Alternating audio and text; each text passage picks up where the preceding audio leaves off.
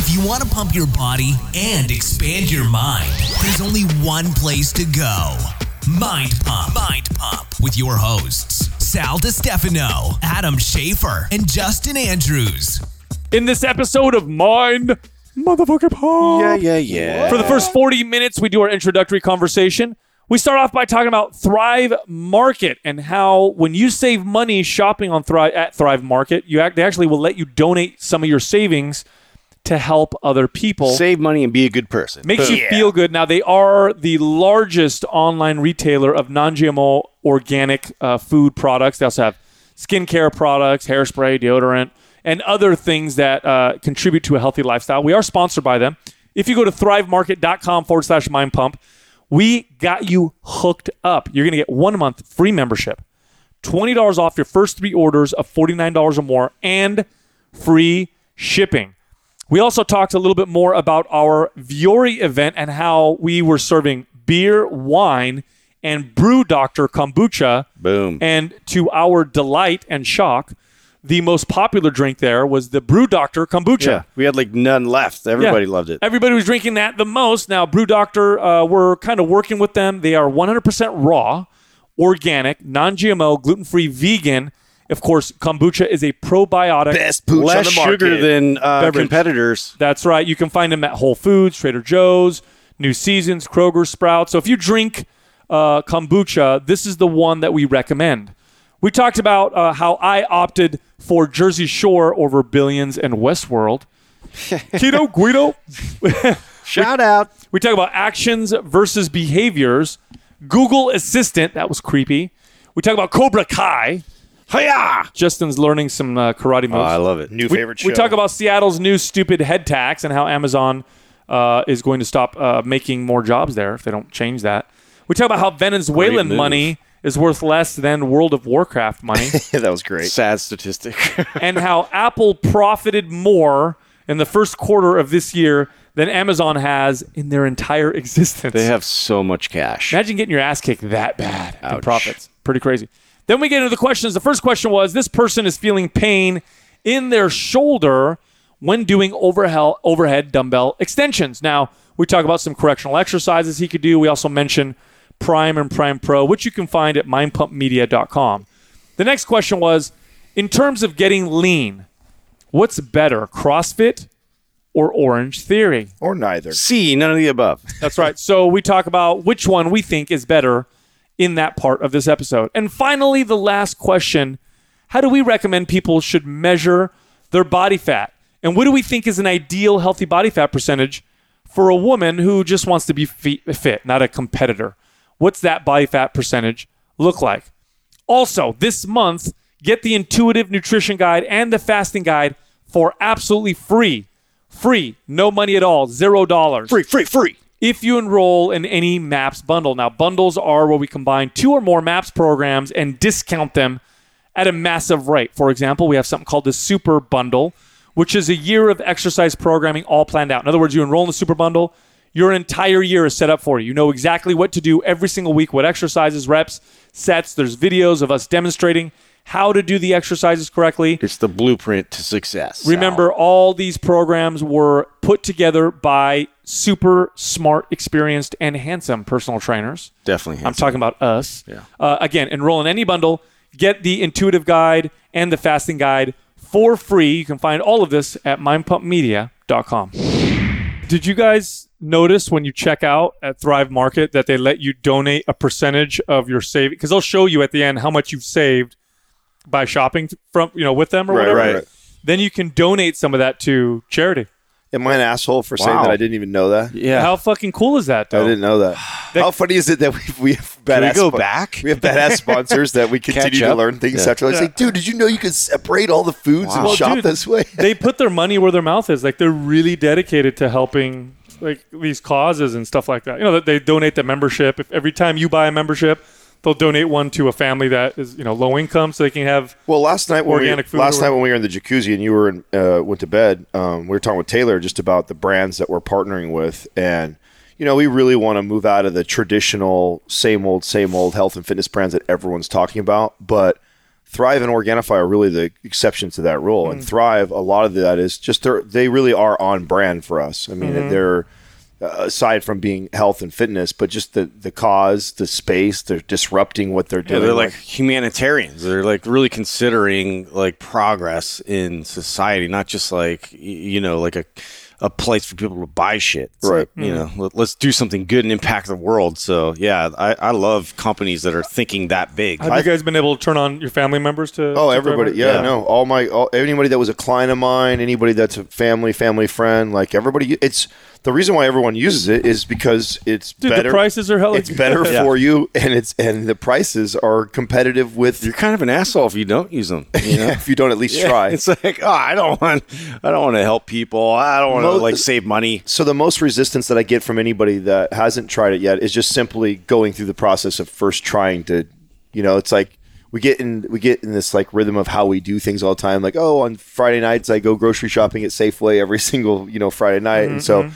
disrupting that and like meaning, oh, I gotta get on my phone or get on my computer to upload it or search on Thrive and then go from there. And then once you do it one It's super time, easy. Yeah, Oh, yeah. it. Once you do it one time, Yeah. you realize how easy it is. That five minutes it takes is a giant leap. You know what I mean? is. Yeah. It's a big it- barrier. Isn't it crazy though how we are as humans though that that's that's true, True. though? Like it's like it's Well, so we found out the forum, you know, like just having people having to log in was like a huge barrier. Oh, when we tried to go just off the- creatures of habit, Yeah. you know.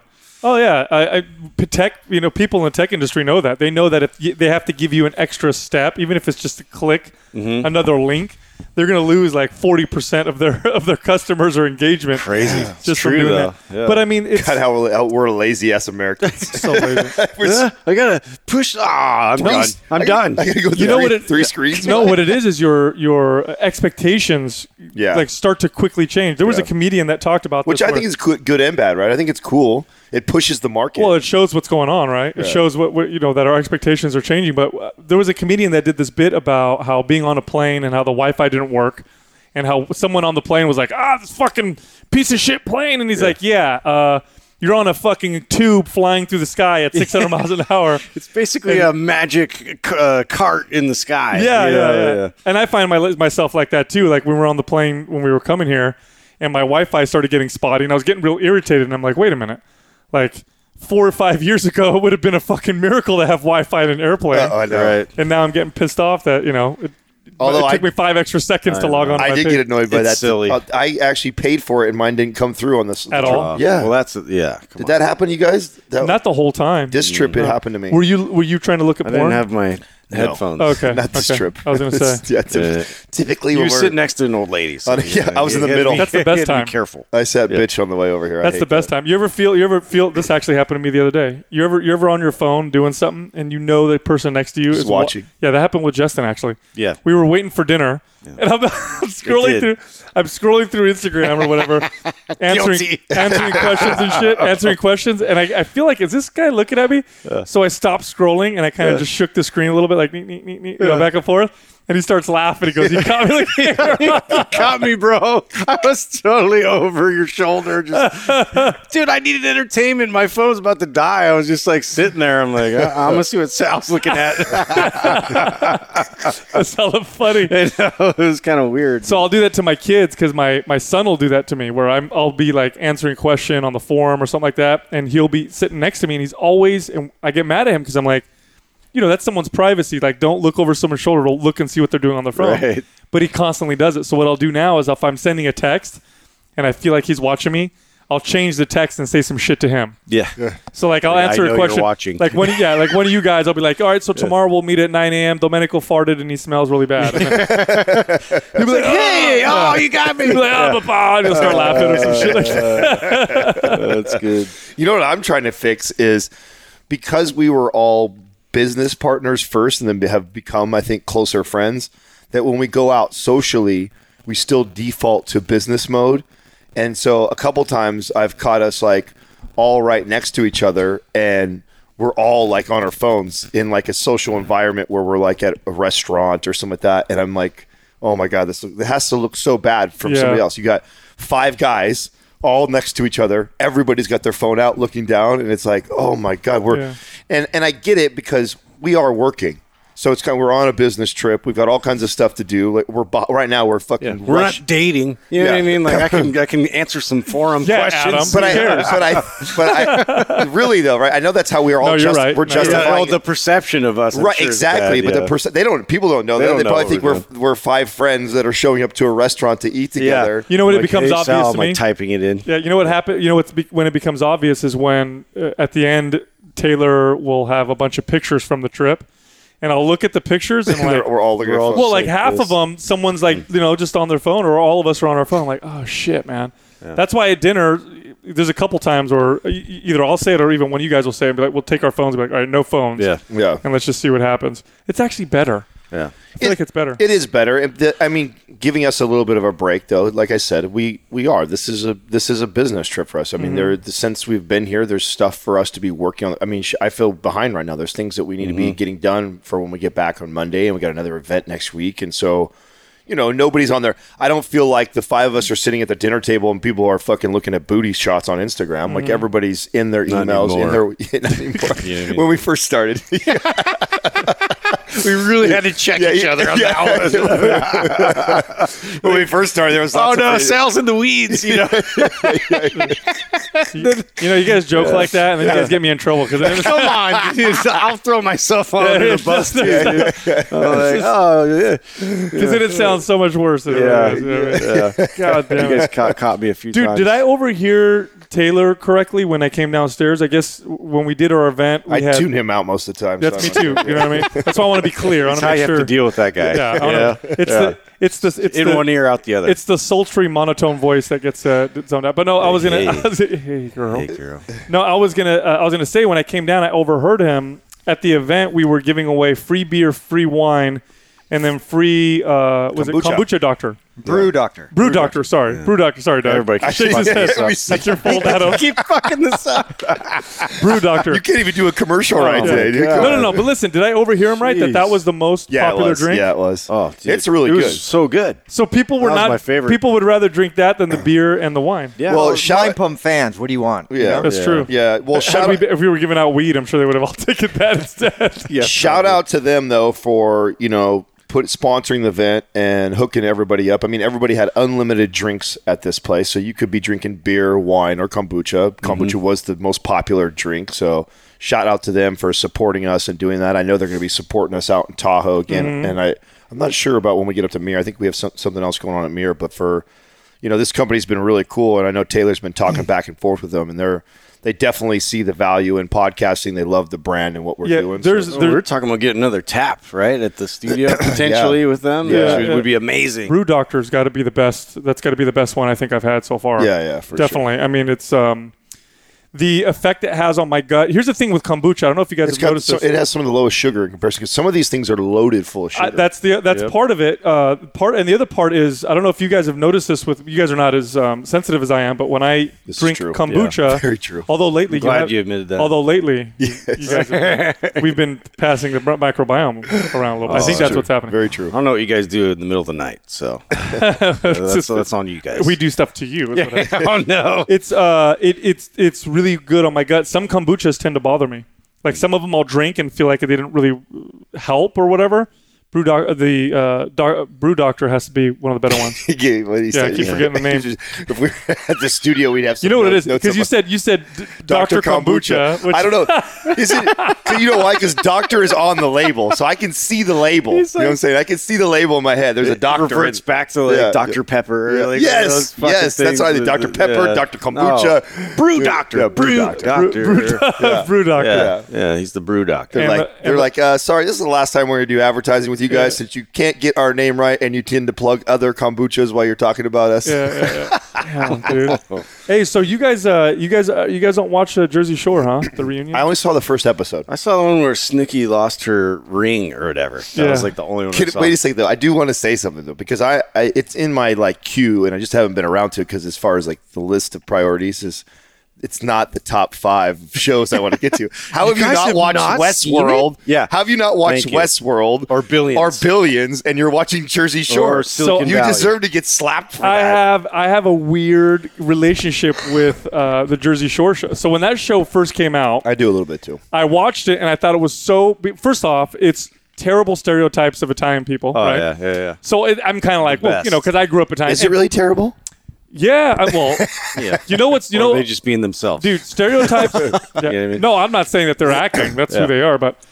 Stereotypes a lot of times are based on some truth, right? They're Yeah. just extreme versions of, it. Of course. No, you're So right. As They- I'm watching, like they Vinny- obviously casted these people with the intention of sh- uh, showing those extremes. The right? one that the Vinny, for example, used to crack me up because his like when Vinny would have this overbearing mom who would like cut his meat for him, and, Oh, like, yeah, yeah. do everything for him, and that's like that's like a true thing in my culture, like the moms do everything for the son.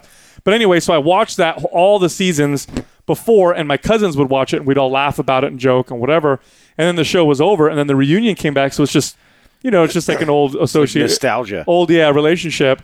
So I'm watching it, and uh, Paulie, so Vinny lost a bunch of weight and got like lean and shit. And I guess he eats a keto diet. So, so Paul, Paulie calls him the keto Guido. That's right, the keto Guido. Every time you eat that way, I'm going to call you that now. Bro. Oh my god. I was dying Yeah. of laughter. I can't We need believe to throw nobody an thought Irish of guy in there, uh, McVegan. You know what I mean?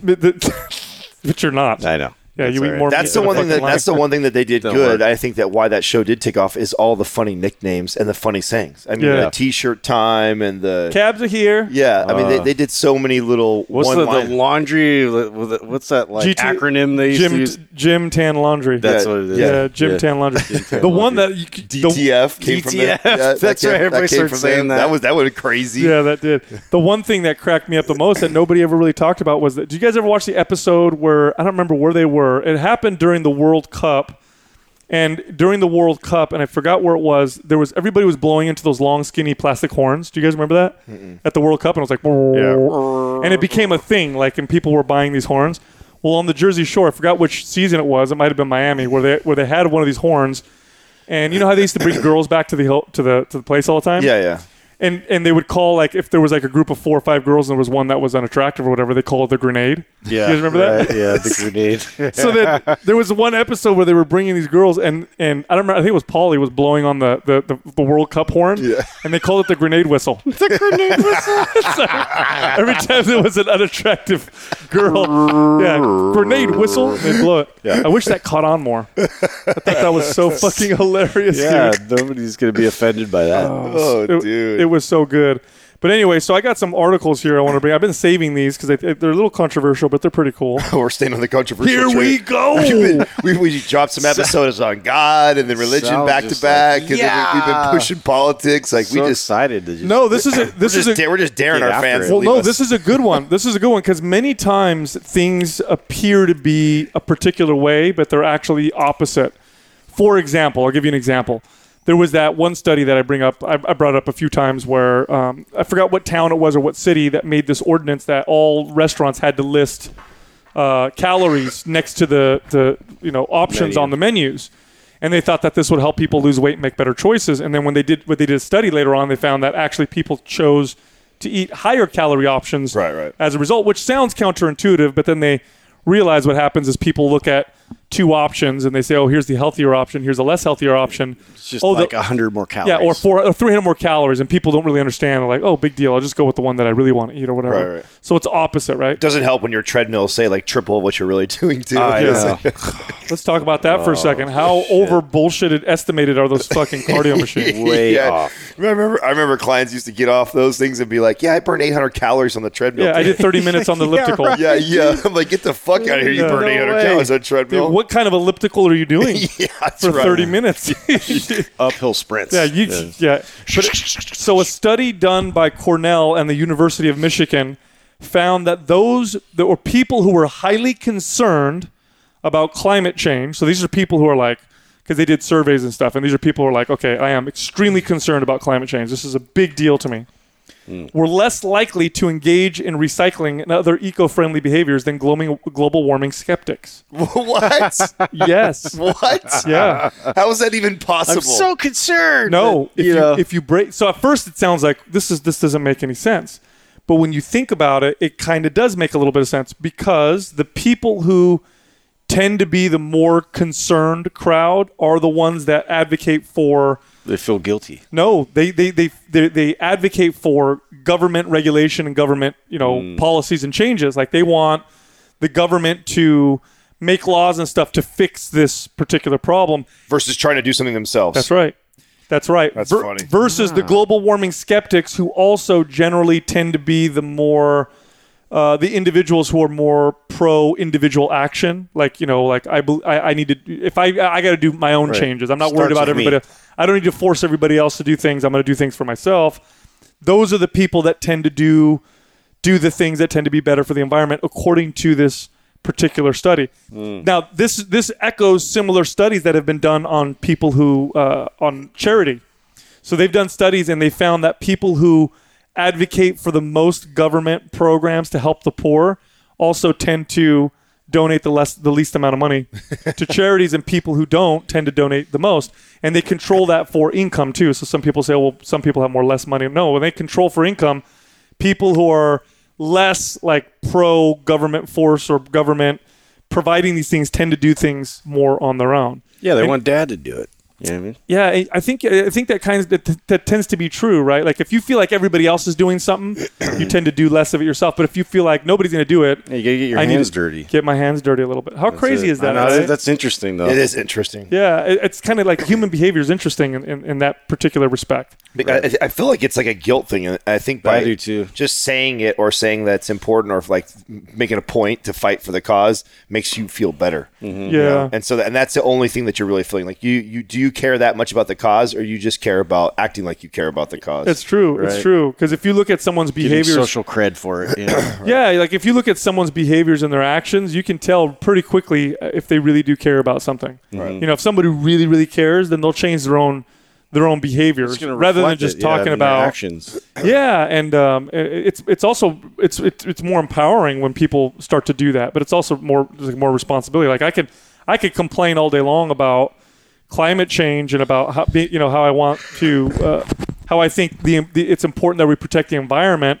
But then if i need if i go and change my own lifestyle well that requires a little bit of work on my part. And i think a lot of people are much more willing to speak out and far less willing to do I feel the, the same. work I feel the same way about like trying to help people get in shape, and like we had a question. Totally, asked, 100%, right, completely. asked asked about like you know what do I do about my parents and trying to get them in shape, and or I have a, a spouse or this person who I want to get in shape, and it's like. You know, honestly, you could sit there all day long and spin your wheels on all the things that you can do to make their life easier, so they so they get in shape, or by educating them to get them shape, or you can be that change in their life by doing it within yourself, mm-hmm. right? And letting mm-hmm. them see that. And I think that's way more powerful. It's every, I mean, I remember when I first came into Katrina's family, I mean, they probably for a year or two there, um, you know, they gave me a lot of shit, man. They gave me a lot of shit for How you the- ate? Well, yeah, because I'd bring my food to fucking family events. You know, you're the new boyfriend in town and shit like that. Like, what an asshole, you know. But uh, but I, I I did my don't like best. my pie? I did my best not to be like that. You know, like to kind of explain why and stuff like that, and be like, no, no. I mean, I'm. It doesn't bother me. Everyone drink, do your thing, stuff like that. I just right now I have you know personal goals that I'm trying to achieve, and it's important that I eat this way, and and so. But I think over time the entire family watched me transform my body, watched the way Katrina and I live our life. Now the whole family is like always trying to learn more. Every Isn't that time weird? Every time we're around food on there, they're asking questions now. You're Like, hey, would this be a better choice or should we do this? Or, you know, can we make this dish and is that healthy? Or I heard this and like I never had to say, you know, oh, you shouldn't do this, or oh my God, you go, you're going down this wrong path, and you're going to be over, overweight, and you're going to get all these diseases, and it's going to be this. Like I don't have to scare anybody or make anybody feel a certain way. Just I focused on myself. it and- requires a, a strong character to, to be able to do that because you're going to get hit from so many different angles and from so many different people and you're going to be the one that stands out and you're going to be the one that's weird at the party or the whatever so it requires that somebody kind of is very solid and strong and confident within themselves. And uh, no i think you're absolutely right. I think constantly preaching to people versus being the example and just worrying about yourself there's a big difference in, in, in effectiveness Yeah, because the real people that are going to make the change are going to see that because they have to first want to, mm-hmm. right? You cannot force your parents or anybody else to want to get in shape. They It have has to, to be their own idea. right, and there's no better way, in my opinion, to be that visual example for them to want to ask you that. You know, it's a very, it's a, and it's most people will like if they see, and most people I feel like are battling inside of like, do I want to make the effort to do this or should I? And they're watching you. If you're the person that's healthy, that or the healthiest person they know in their life, they're looking to see you fail. They're looking to see you not follow through, eat terrible, do these things, Well, fall, dude, or say makes- you're say you're healthy for about a six month period, and then you fall off, and you're this, and they're like, "Oh, ah, he's so." he's just like me." Yeah. You know what I'm saying? Like ah, that's I'm glad I didn't listen to his bullshit when he was trying to preach to me six months ago. You you failed too. You're just like me. it makes you feel better about yourself when when you know you if you have a friend and you know you, they are working really hard and you're like come on man just relax. Like who cares? Enjoy yourself. And your friends like no i'm really focused on this particular goal. It makes you feel better to see that they fall off because then you feel better about yourself. If they succeed all of a sudden now you have to ask yourself the question like well shit yeah, maybe maybe I was Should the I be doing this? Yeah, Yeah. maybe I was the one that should have done that. and you put it on them without mm-hmm. really you know you're not, you're not again you're not um, you're not pounding them with it you're just that example. Yeah, you're just I used to modeling get, it. I used to get clients that would tell me that would come bring their kids with them to the gym, and they'd be like, "Sal, can you tell my son why it's so bad to eat chicken nuggets and drink soda and Yeah. whatever? Like, can you talk?" And there's like a ten year old kid, and then I would go to the parent and be like. Just don't have it. Like, don't do it in the house. Like, Yeah, you don't yeah. like. What do you mean? I'm. I'm not going to convince your kid. Right. They live with you. They're watching what you do. Obviously. Right. It's like it's like being a smoker and trying to talk your kid, tell your kid that smoking is bad. Don't smoke. Meanwhile, you're you're the one that's doing it. Right. You know, it's that whole example thing. So, yeah, it definitely requires uh, that le- a certain level of responsibility, and it's that individual action. I mean, again, it's and it's this is all sounds you know silly, but if everybody if everybody just focused on themselves and did what was best for themselves, then every then you'd see the massive change that people. Yeah. Did you see? Uh, I, I I don't know if Justin saw it. I saw you sent over on the thread yesterday. The um, the Google was it not Google? Who was it that? What company is it that is doing the um, AI Oh yeah, to answer the calls and set your Yeah, bro. Did you guys watch Google, that? Wasn't it? Is it Google? I think it is. Okay, Did I you thought it watch was- I thought it was Google. Yeah. I didn't watch it. I I, I was reading like uh, Bro, most of it's what was so- going on with it's it. Google Assistant. It's Okay. cool. It's very cool So it's Google Assistant. People were freaking out. because of how real How it sounds. real? Yeah. So, so that so what you'll do is you'll tell your Google Assistant, "Hey, uh, book me dinner at 9 p.m. at you know whatever restaurant." Google Assistant will call the restaurant, and then they played the actual conversations between the people, Yeah, with who, a, li- a live person who's a live the person, and Google Assistant, and you can't fucking tell. Can't distinguish it. You can't You tell who's can't you can't tell, tell. who's the who's What? who's the who's not real. and I mean, I mean, it wasn't even a straightforward conversation. It was like, "Oh, um, sorry, that co- that time is not available," and then the fucking Google Assistant replies, "Oh, well, how about these times?" Westworld's happening, bro. dude telling you. it was creepy Yeah, it's cool. weird It's cool though. weird right That's really cool. I think it is it Yeah. is but it's also kind of strange I mean, just imagine how much you could. I mean, I think for me, a guy like me, that really, really would, would help out to have this virtual assistant that I can just every time I think about it, I put it in my calendar real quick, like make sure this happens, make sure this happens, and it's just all I have to do is put the note in or whatever for mm. them to know to call and set. And Don't con- worry, Adam. I got you covered. Oh, dude. you, they even it, it's even picks up like the the mannerisms, dude, or the um the lingo, like the way that the, the way that pauses and the yes, um and yes, it's trippy. I have two new books for you in your library. the uh, no it talks like this like we're Yes. talking Oh, like just normal. you can't Yes. fucking tell dude it's so weird Yeah, it's really Yeah. cool. You'd be like, yeah, Google Assistant, can you call my girlfriend and apologize? You know, I saw Justin. You were watching. make sure she's a. you were watching this morning, uh, the Karate Kid on YouTube. Yeah, Red. yeah, yeah. Oh, Cobra Kai. Oh, you watched it? Yeah, bro. The You're first asshole. episode. Yeah, You know, you, I didn't. I don't have Oh, Google it's a Red. season. yeah, yeah. There's, there's. That's why I sent it to you guys. It's so it's a, it's, so good. It's produced by Google Red, just on uh, excuse me YouTube YouTube uh, Red. YouTube Red. It's only on YouTube Red, and it's a whole series, and it follows up on Johnny and uh, Now, is it their Danny kid? LaRusso. No, well, It's them they older. haven't. They haven't really got to the. I just watched the first episode. I think Danny's an asshole now. Yeah, Danny's. Yeah, he owns like um, car dealerships, and he's just like, yeah, he's a little bit of an asshole. And like, uh, they, they kind of take it from Johnny's perspective of like being down and out, you know, and like he keeps reflecting on getting kicked in the face. And, oh my god, it's so funny. It's like. It's such that like old dry humor, and he's watching like Iron Eagle, you know, and so they add all this like old '80s feel to it. So it's actually good, huh? It's good, man. Like it's good writing. I was like, I thought it might be like super cheesy and terrible, but like it, it's like cheesy, but like Dude, good. It's like all nostalgic these- cheesy. All these platforms are getting their. producing their own stuff. I fucking love it, dude. Is YouTube Red worth it? I think. I mean, I it, it. I'm not paying for it. This is free. So How did you? What is it? A trial? yeah, Oh shit! I'm gonna do that just to watch Karate Kid. yeah. I think that they're letting it, you know, go as free for a while, so people kind of like So get smart. introduced to it. Karate Kid has to be easily one of the most impactful movies of my youth. For Oh, me. Oh Really? yeah, man. Easily. No, me too, man. That was a staple. Like, Yep. yeah, like because you remember that. You remember how uncomfortable you were, like trying to kind of prove yourself, like you, you know, like the whole bully thing, like getting through that process, like when you're a kid. Like I just remember because. Like Johnny was such like the the stereotypical perfect Archetypic- yeah, archetype. archetype of a bully guy, you know. But then you watch it now, like as you're older, like the old movie, and you're like totally rooting more for Johnny. Like you're like you're like, dude, Danny's such a little bitch. You know, like the whole time he's crying about he's he's not, he could have let it go, right? But no, he goes and fucks with him again. You know, In the pours bathroom. water on him. Yeah, that like, part- Come on, dude. Yeah. like you're just you're just stirring the bees. Yeah. That, they were just trying to smoke a joint in the bathroom. Yeah, man, he's Leave the just kid trying to have a alone. little party.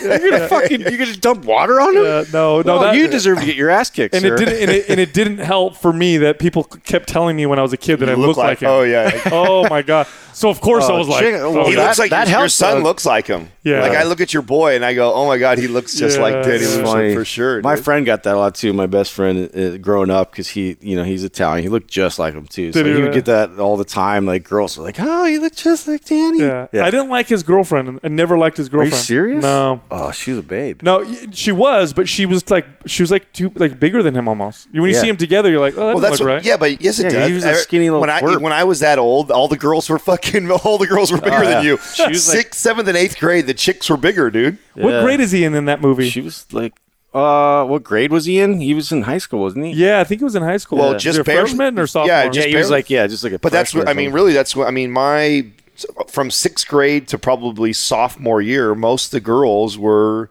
our size or bigger. You know, we They most developed before us. yeah, most you know? boys don't sprout up till about their sophomore, junior Mm-hmm. year in high school, and What a brilliantly written movie too. It stood the test of time. I mean, watching Oh, him do all those chores, and then you know, Mr. Miyagi's like, actually, you've been learning karate this entire time. Yeah, like, Like he Huckleberry Finned his ass. You know what I mean? He like tricked him real quick. you know what I'm saying? What a what Uh. a brilliant movie. But yeah, definitely one of the one of the my favorite movies of my youth. So I'm excited to watch it. I'm gonna send you'll it love it, free dude. trial Yeah, for you'll sure. Love it. Dude, did you see in? Did you see? So because I know we're he- we're heading up to Seattle coming up here uh, soon, right? We're gonna Yeah. be doing. Is that where the which one's in Seattle? Mir. That's Mir, Mir. yeah. Okay. Uh, did, did and you know Amazon's headquarters up there, Yes. right?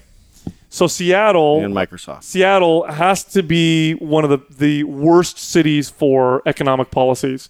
It's it's it's terrible. It's like the Seattle, San Francisco, like all these cities that just are basically trying to destroy themselves with their idiotic economic policies. And so what Seattle's doing because Amazon is in the middle of building or expanding their headquarters to add like I don't know how many tens of thousands of employees and Amazon brings the city of Seattle I don't know how many millions of dollars in tax revenue already and jobs right so Seattle passed a a I think it's called a head tax so if you're a company that generates over 20 million dollars in revenue not in profits by the way so there's a problem there already mm. if you generate over 20 million dollars in revenue they're going to charge you and if I'm not mistaken the amount is something like 40 something dollars a head for people who work there. What? Yeah. So they're about to dramatically increase the amount of taxes. Well, I don't wait. I don't understand the.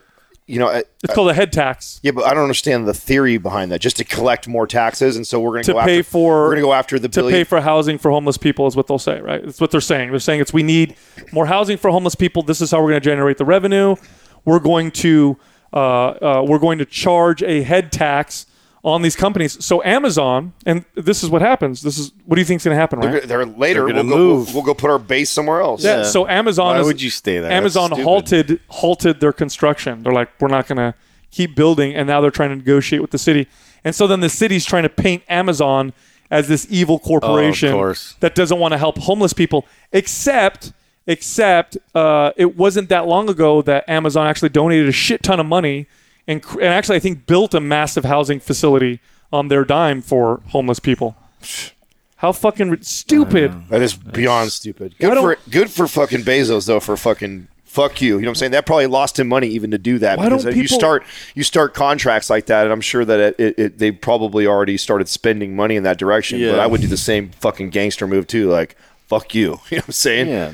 Like we That doesn't make any sense. it, it doesn't make any sense whatsoever because ima- imagine how much that's going, how positive a big, huge company like Amazon coming into. Oh an my area- God. I mean, I- Tremendously. yeah, no, I, I've, I remember when Tesla just came up to Reno, where my sister lives. Yeah, why'd they do that? Because California was being a bunch of Right. dumbasses. And so they go up to Reno, and now you see the whole town. I mean, it brings instantly brings like three or six thousand jobs like Wow, right away like, to a town. This economy's changed. Yeah, Right, yeah no dude. shit. It's so silly. It's man. ridiculous. It's a sh- it's such a stupid mentality. One thing I think people need to understand is if you're and of course, if you're not lying, cheating, stealing, if you're not you don't have that cronyism where you're partnering up with politicians to create barriers so other people can compete with you whatever. Definitely not the case with Amazon. Definitely not the case. Amazon is a, is a tech company. It's it's very very free. Uh, they dominate because they're so good, not because they've been given special treatment or because there's all these barriers that they you know that they've enacted uh, or put up for their their competition, you know, through laws or legislation. One thing you understand is when a company or an individual becomes extremely successful in a market economy, when a company generates billions of dollars, that alone is doing a massive service to society. right. Okay. If, if you here here I'm going to trip people out by saying this and, and I'll back it up. If you live in a market economy and you're an honest person, one of the best things you could do is get rich as fuck. Literally. Because in order for you to get rich as fuck, that means you have to serve a whole bunch of other people's interests. Right. You have to mm-hmm. create something that a lot of people want, or do something a lot of people want, or give people a service that people find valuable, more valuable than their dollars. Right.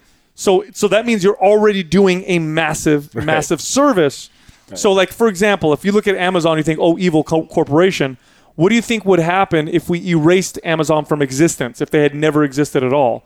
How much less money would people have in their pockets for for savings? Right. Think of the ways that they've, Less they've jobs. Think of how they revolutionized shipping. Think of how they revolutionized, you know, the, the how they've uh, uh, allowed small businesses to build online uh, uh, presence in online business. Without Amazon, it was it was much more difficult to create an online business. You'd had to, you know, ship your own products. You had to store them, whatever. Now with Amazon, and sure they take a big chunk out of it, but boy, have they made it a lot easier for companies to exist online. And so I think it's just it's insane that we tend to do this with legislation and laws. We tend to fuck these or, or just shoot ourselves in the foot. It's so stupid. What are they going to do now, right? If Amazon said "fuck you," what are they going to do now?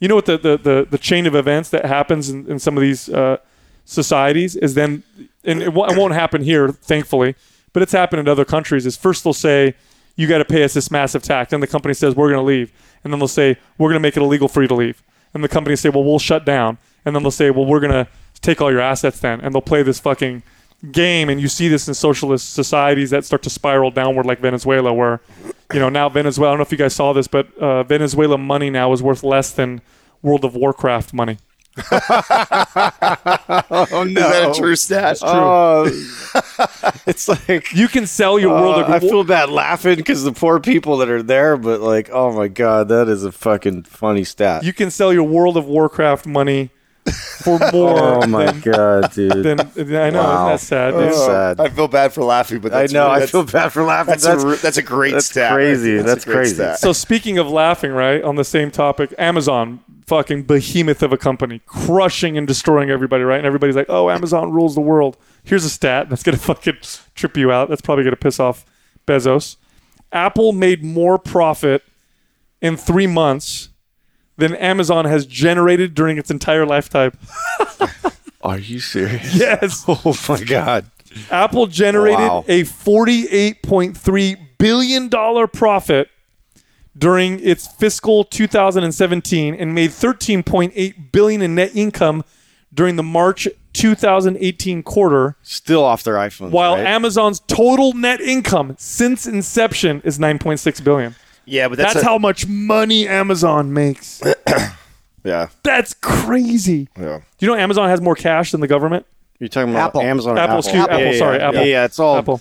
Well, that's the thing. They're It's- just pure bad. liquid cash, man. Yeah, that's the difference, though. So you have This a, is you you have a luxury Yeah. brand like Apple versus a tech bit brand or gig right during this whole gig explosion with Amazon, and so Amazon is like the long play, right? That's like when you look at, and that's why the book The They're Four- taking over other industries. The book The Four is a really cool Yeah. read around this because Amazon is not just crushing right now, which they are, but and you compare them to Apple as far as profits, Apple looks bigger and better uh, financially, like year over year, but you're you're they're also Amazon's spending Who a lot. owns the cloud? Yeah, exactly. Let's talk about that. They're spending a lot of money to own a lot of real estate and have a lot of control of markets that at any point they're I mean that's the way I look at it. They're looking Yeah. they're looking more about power than they are dollar right now. Eh, which can, have- which will turn into money. Right, But so- now explain this to me, because I've heard you guys say this before, and I kind of understand it. But I've heard you guys say that Amazon owns the cloud. So what do you mean by that? They own all. They own all the service. So the cloud still has. I mean, you still have to have servers, right? It has to go somewhere, and so they own like a, the majority of like all these servers somewhere. I don't know if it's in Arizona or like some desert where. Um, so like Google and whatever uses. they yeah they pay for the storage basically in a sense um, to to go through that. So like when you're when you're downloading things from the cloud, like Uh. it's actually going through. You know they're they're providing that service. so in other words, as other uh, other tech companies grow and require more and more of this, and you just Amazon can't, you grows. can't, they're so big at this point Mm-hmm. that you can't compete with it like you can't it's like uh, think of like somebody trying to come up and, and like compete with like cell phone towers right like trying to come in and compete with the guys that have have the market they have everything they already have a monopoly on it they have a Mm-hmm. Well, monopoly on the Comcast, cloud yeah, they got all the everybody's jacked in with Comcast already. Like, good luck. Like, we're trying. I really want somebody to compete, though. You well, know? Comcast is different because Comcast, uh, they they the only reason why they've achieved that level of domination is because there's laws that make it so hard Yeah. for anybody else to try to compete. But Amazon, that's a different story. Although I will say this, the thing about technology that's pretty fucking exciting, it only takes one, dr- you know, dramatic, massive shift or change in tech and the way we store things for that to be obsolete.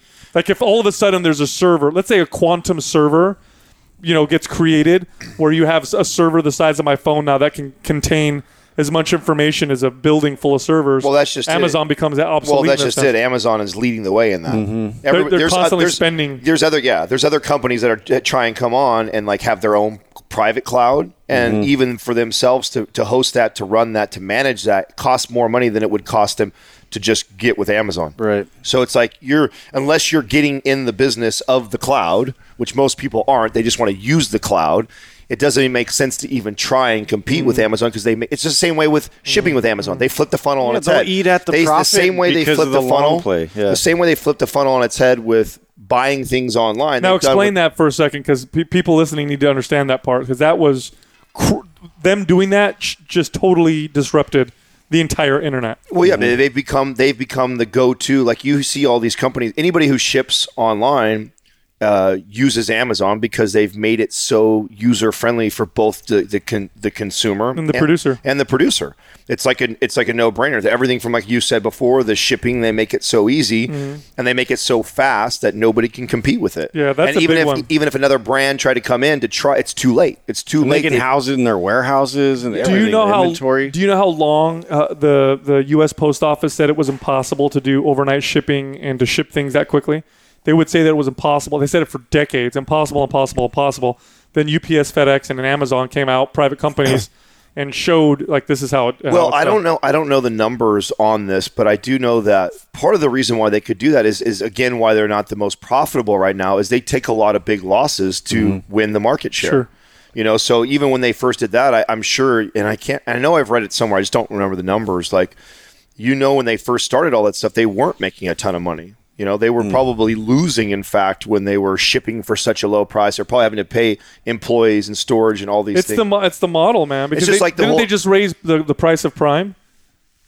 Amazon didn't Yeah. Amazon Yeah. Prime go up in, in cost, and nobody's gonna fucking. it's just like what for it. Nobody's they're it's just like what they're doing with AI right now. I mean, they're they're they're losing money every single month on the, the amount of money they're spending on AI, you know, and building these factories that will just be automated. They're not making money off that. Nobody's paying for that. They're paying out of their own pocket to create that. But once it's operational and running, it's game And over. this- Well, and that's why I mean Apple. Uh, it, they're going to hit the trillion dollar cash mark first. Apple. Yeah, I can Oh. almost guarantee it. Oh, dude. because that's their their only objective is that. Like it just seems like they're trying so hard to just get as much cash and squeeze as much it's out either of the it's either as possible. that it's either that or we see like Apple get almost there and then Amazon turn the switch on on so many markets. Like they're trying to move into the space of I mean they're getting into like the shipping containers mm-hmm. and over I mean they're mo- Oh, the drone deliveries. yeah, they're fucking with huge markets right now oh, that if Oh, the shipping container one? Yeah. Th- like that is a huge market and it's so wrapped up in red tape and all this Yes. bullshit. It's such an Shenanigans. antiquated way of mm-hmm. of handling things because it's, there's all these protectionist laws. between that, between education, between the the shit. I mean, they so they're getting their hands on all these markets that, regardless if they're making a lot of profits right now, but they're proving that it can be done more efficiently. Once they prove that, and everybody's on board to where it's like a no brainer. Like, why would I not have Amazon? and because that's- it includes all these things. I Yeah. get I get Prime shipping. All and this that's just it. Like, think about it this way: when you want, you know, drastic and dramatic changes or innovations, it requires a lot of capital and risk, right? When you're looking at a system that's been around for a long time, and you're looking at it, and you're, let's say, you're a company, and you're like, okay, we want to make this system that's been around for 50 years or 30 years, we want to make it far more efficient. How do we do that? Because it's been done this way for so long. We need to spend a lot of money and time figuring that figuring that out. We need to invest a shit ton of capital. Well, if you're throwing a fucking head tax on Amazon's headquarters because you're Seattle and you think you're, you know, whatever, you're taking away money that they're gonna that they would invest in these risky Yeah, type growth, of things. in growth. Right. And it's their money to do so, which I, here's why I don't like government investing in that kind of stuff. Like, you're taking my money and you're fucking risking it. Amazon, that's their own goddamn money. Right. They're going to take it and risk it. And if they succeed, they do. And if they fail, they lose their money. When government does it and they fail, they lost my money. Right. You know what I'm saying? So I like Nobody wins. yeah, I, that's what I'm saying. So like, let them, let them, you know, get let them have that money so that they can figure out and reinvest. People don't realize just how much money goes back into reinvesting a business when you're profiting. I mean, look at our company, our business. Oh, you know, Mind Pump. As we grow, people, you know, might look and be like, "Oh, they must be paying themselves more and more money." No, no, no. Our, hardly Right changes how much we pay ourselves because there's so much more reinvestment into trying to grow and you know add more people and, and become more efficient. So, but crazy, dude. 2017, 48 billion dollars in profit Yeah. they made.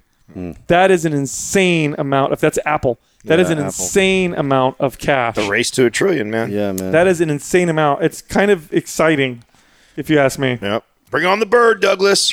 This Quah brought to you by Organifi. For those days you fall short on getting your organic veggies or whole food nutrition, Organifi fills the gap with laboratory tested certified organic superfoods to help give your health and performance the added edge. Try Organifi totally risk free for 60 days by going to Organifi.com. That's O R G A N I F I.com and use the coupon code MINDPUMP for 20% off at checkout. Our first question is from Mitch W. Basketball 15. Why am I feeling pain whilst doing overhead dumbbell tricep extensions where the deltoid originates from the acromion process. process? Yeah. I love when people give a detailed question like that. Yeah. process. So I think you should we should explain what, what that person's doing and what, where they feel pain right now. So they're doing an overhead extension, right, where you have a dumbbell behind you. Really common. Someone will sit like at a ninety degree bench where you're sitting up, right, in like a chair, and then they grab a dumbbell and they cup it behind their head and they do overhead extension. So and that requires really good shoulder mobility to bring the dumbbell back behind your head. And uh, and this is very common actually. It's really common that people struggle with. In fact, I've seen a lot of people injure themselves going really heavy on tricep extensions behind their head, and it's not because of their triceps or they don't have enough strength. It's because they don't have the shoulder mobility. Well, they're just not raising their arm and pulling it back in that position like ever. Yeah. Right, right. They just they've lost connection there. Now this this area is where the scapula, the top of the shoulder blade, uh, attaches to the um, the top of the shoulder blade attaches to the collarbone. Mm-hmm. So it's called the uh, it's and it's the acrovi- acromioclavicular joint is probably is where he's feeling this pain. right. And this is a common area that people will get. just like the top front of your shoulder. yeah, so like if you're if you're like What we call if you're like AC joint. yeah, so if you're t- if you're touching your collarbone and you move it all the way out towards your shoulder, it's like the end of that of that particular That's where. I'm like really bony. Kids used to make fun of me right there. Really? Yeah. Did you cry? I did.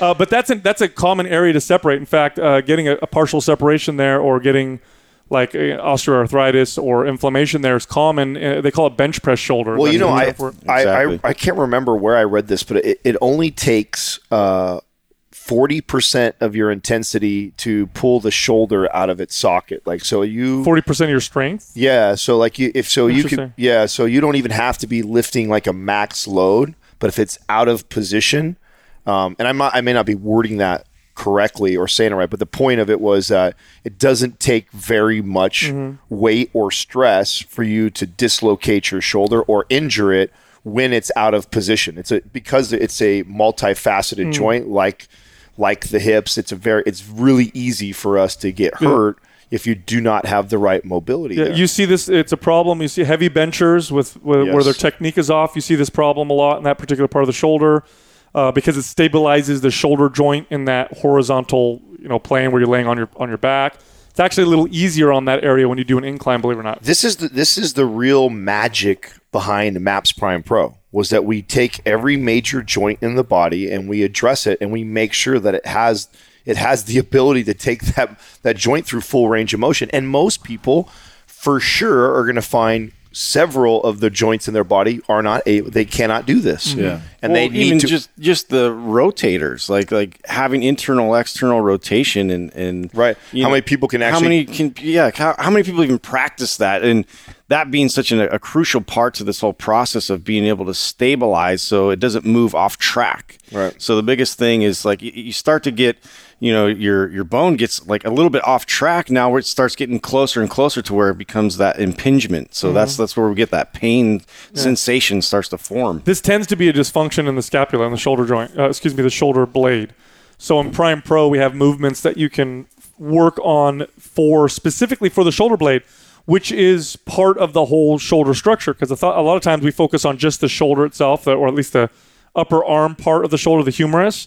But that scapula, that your shoulder blade, it plays a massive role in in the function of your shoulder joint. And uh, and and this in this particular issue probably has more to do with his shoulder blade than it does Right, proper retraction and depression. that's it. That's it. So, so that and that's probably what your problem is. I would say, okay, obviously, number one, avoid that exercise for now, but then focus on bringing the shoulder blades back and down and doing exercises that help stabilize that back and down position. Because what's happening, what might be happening, is your shoulder blade is elevating or shrugging and rolling forward a little bit, or turning out a little bit, or maybe even winging a little bit, which will cause problems in that AC joint as you bring your arm, you know, over your head.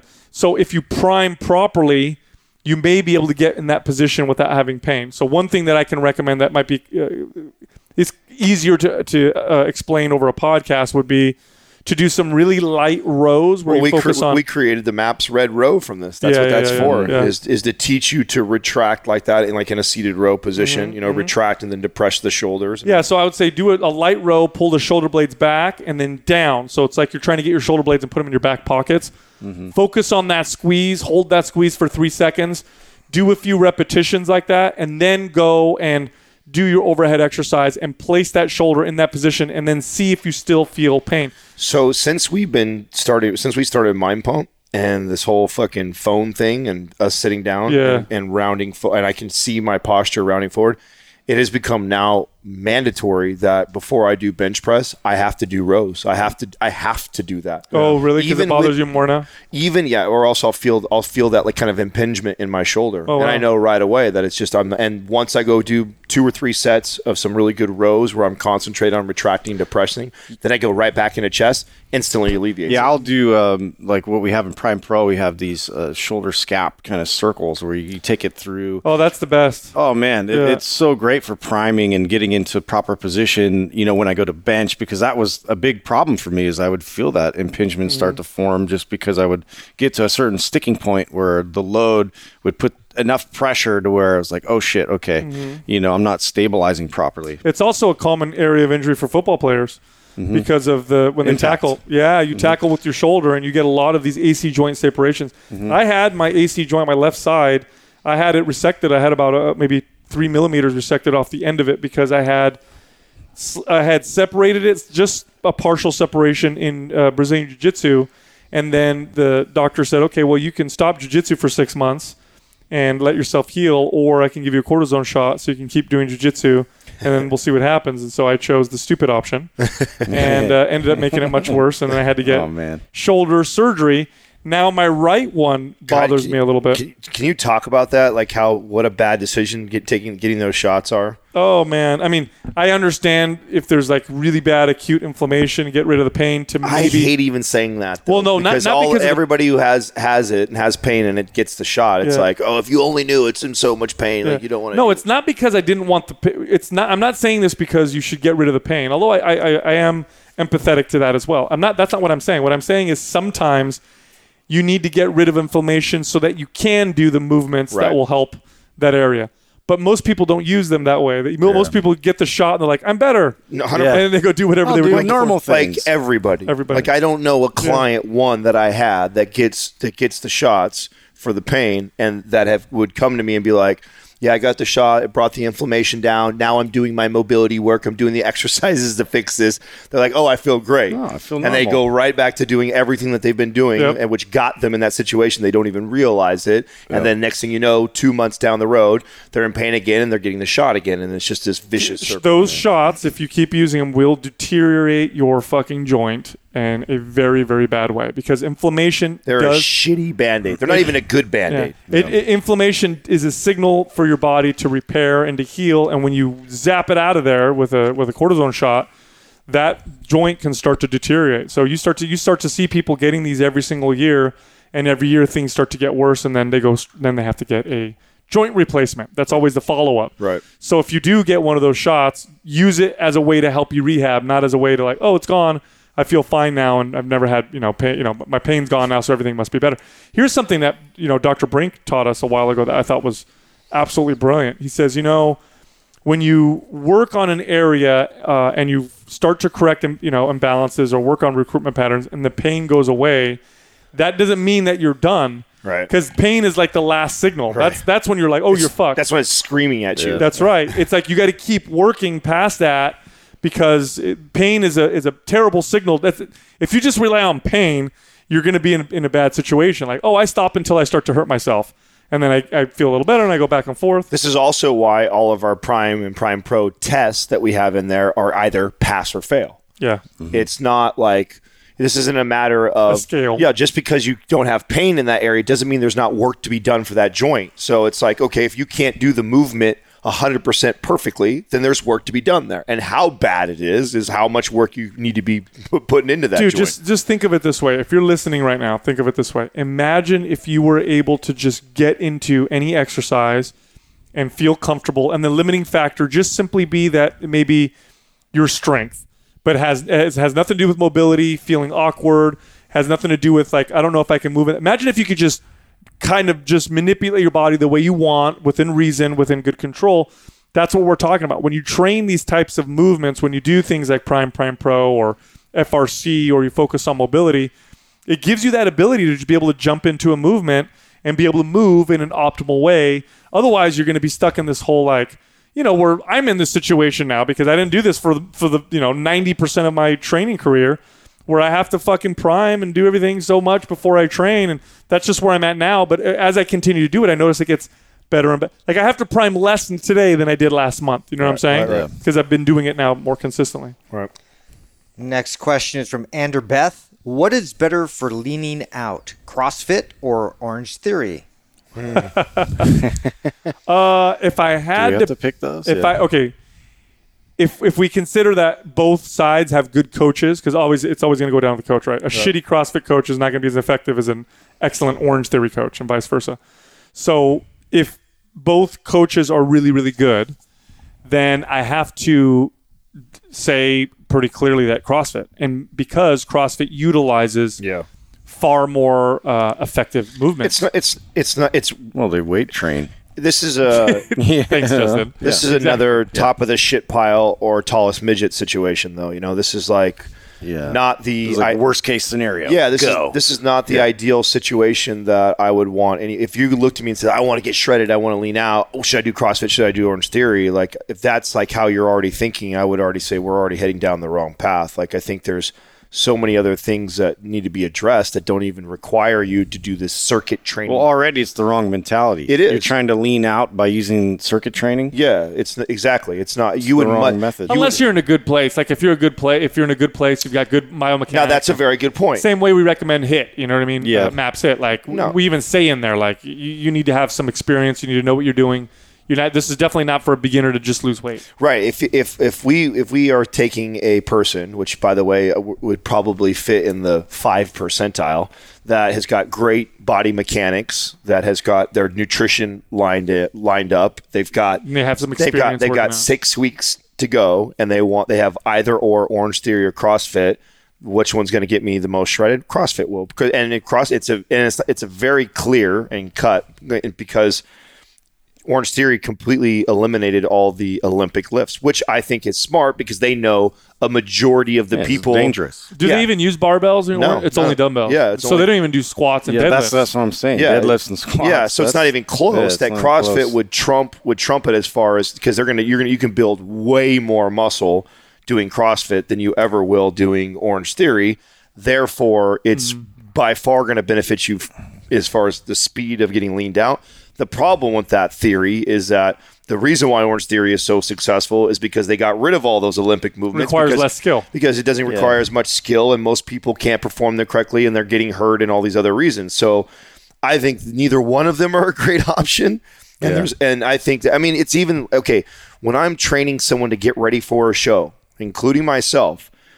I, the cardio is the last thing. So burning tons of calories manually is the last thing that I, I go mm-hmm. to. Yeah. I am manipulating your programming and your nutrition to get you to shred as fast as possible without even touching.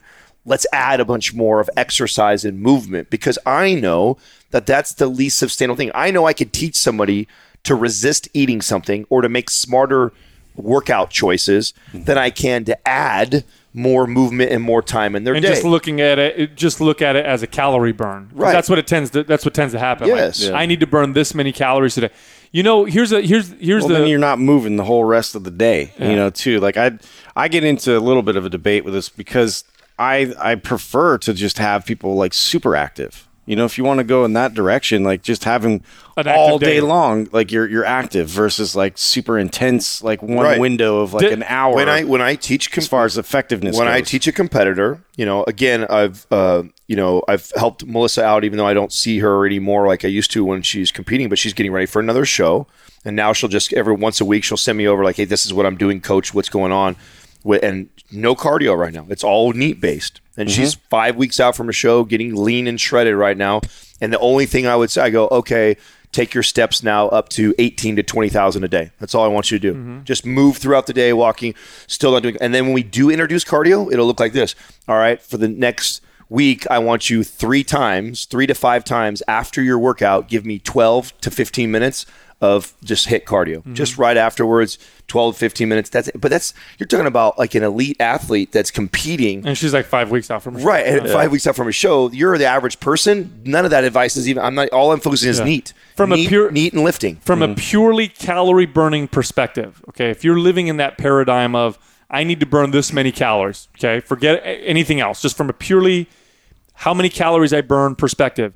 Doesn't fucking matter what you do. It really doesn't. Like if you're if, if all you care about is I need to burn 600 calories right now, then it doesn't matter. So you might as well do some housework or some other shit that's going to benefit dig. you. yeah, in your backyard. Yeah, that's going to benefit you that versus you know running in place, doing burpees, or Right, right. taking a class. Now that being said, there are other things that matter. While burning calories, can I build muscle? Can I improve upon my mobility? Can I improve upon my strength? Can I speed up my metabolism through that process? And the answer is you potentially could. In which case, you want to do that. You definitely want to do that. You don't want to just burn calories because you don't need a fucking class to do that. You could literally stand and run in place and count the calories that you burn, and mm-hmm. boom, voila, you've accomplished your ridiculous objective, which isn't going to really help you that much. Right. Just burning calories is a lot of work and a little bit of return. Mm-hmm. It's you're you're trying to dig a ditch with a spoon. Like you can do it. You spin your wheels. Yeah, you can go dig a fucking pool with your spoon.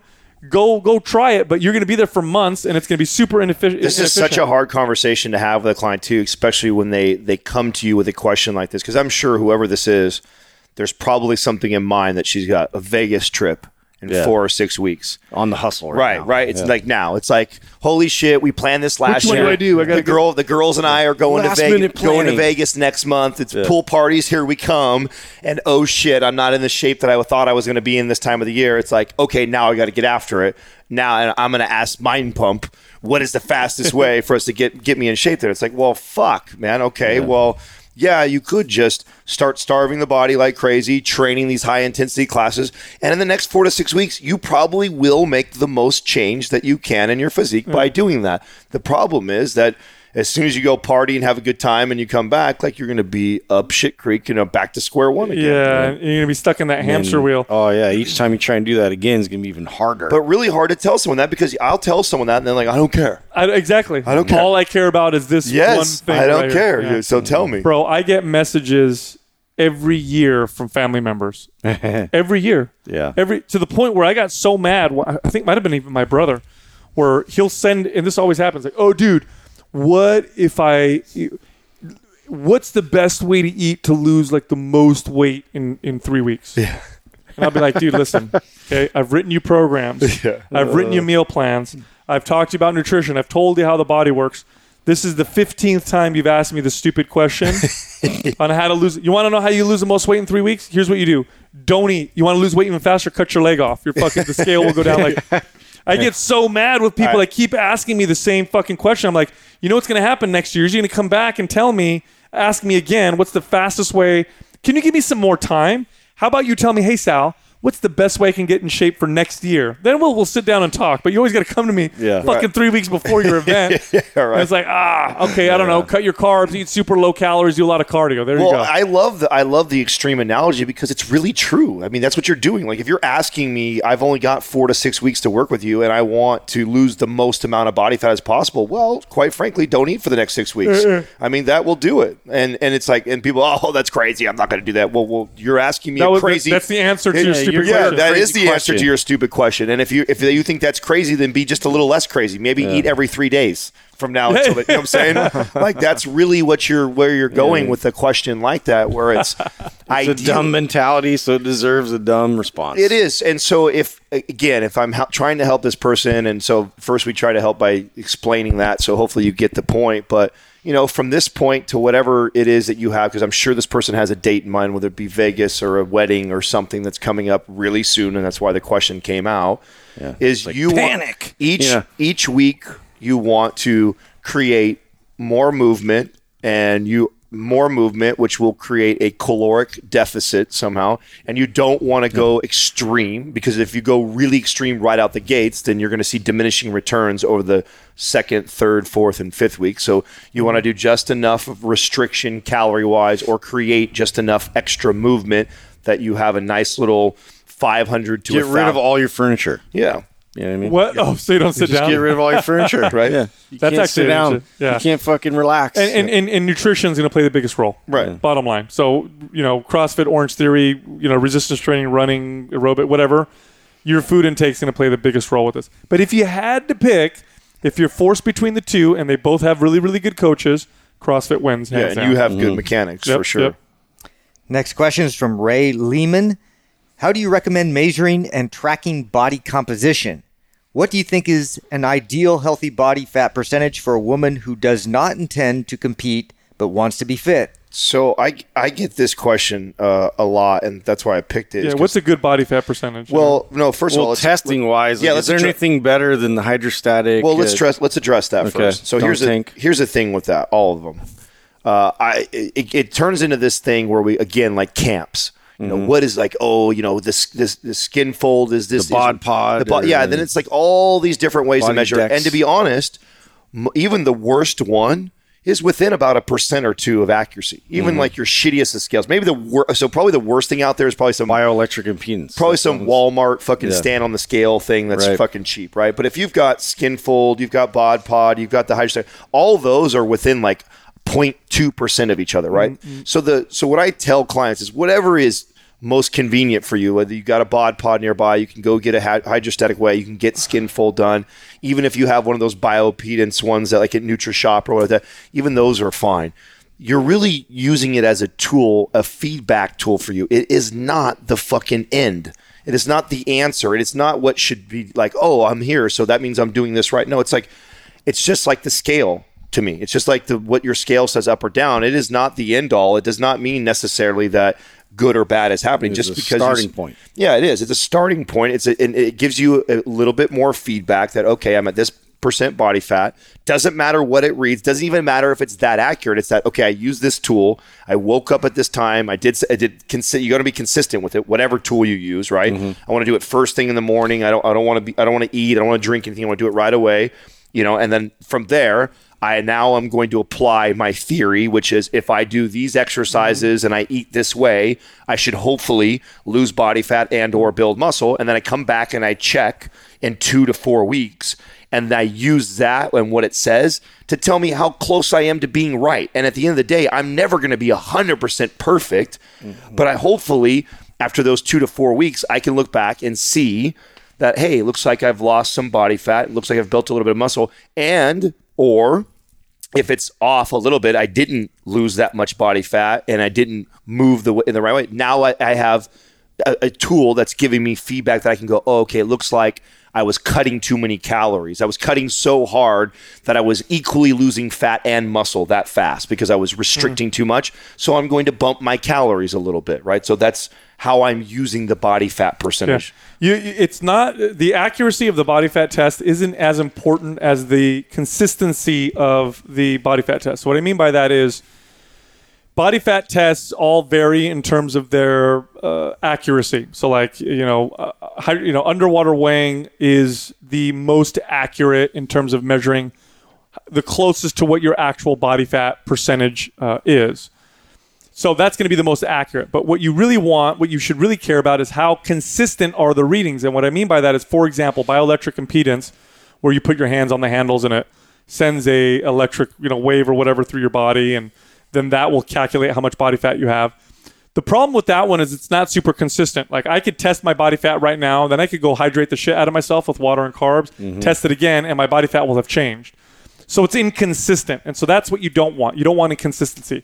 What you want is something that's going to give you the same reading, you know, now and it will, you know, 10 minutes from now, even if my body position is different or whatever. Yeah, you have to standardize it. That's you, it. You have to have a, a process where I'm not eating and I'm doing it first thing in the morning. You know, I have it scheduled. It's the same exact uh, routine ritual that you duplicate the next time you go Right, to test. right. Otherwise, So- you, there's all those variables will skew your results. Right. So you want it to be consistent so that you can measure it on a weekly basis and see what the trend is. Because if it's an inconsistent method of body fat testing, well, then it's tough because if, if, if it's off by a percent, you don't know if you gained It's fat the or lost same. It's the same way that I use my Fitbit right now. Mm-hmm. Like you could, someone could say, "Oh, the Apple Watch is more accurate to the stride. It's 0.2 percent closer to the average." yeah, as long real- as it's consistent, nobody it doesn't cares. matter. It Yeah, doesn't no. matter to me which tool is 0.25 percent more accurate than the other one. Hmm. Like that doesn't fucking matter to Yeah. me. I'm using it as feedback for me. If I'm using the same tool all the time, it's consistent. That's Unless- all I care That's about. my point. Get, unless you get fuel points, then you're like, what the fuck does that mean?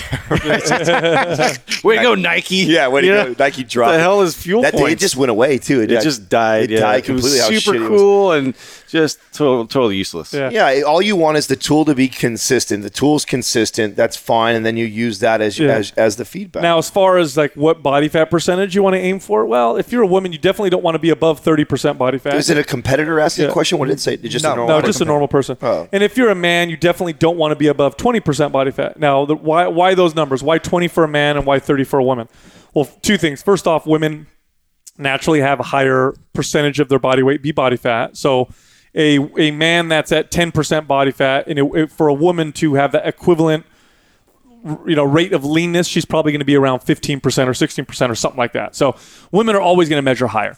But why did i come up with 20 and 30% there's some literature just that suggests that when a man goes above 20% body fat for example that the negative health associations that come with body fat start to dramatically increase.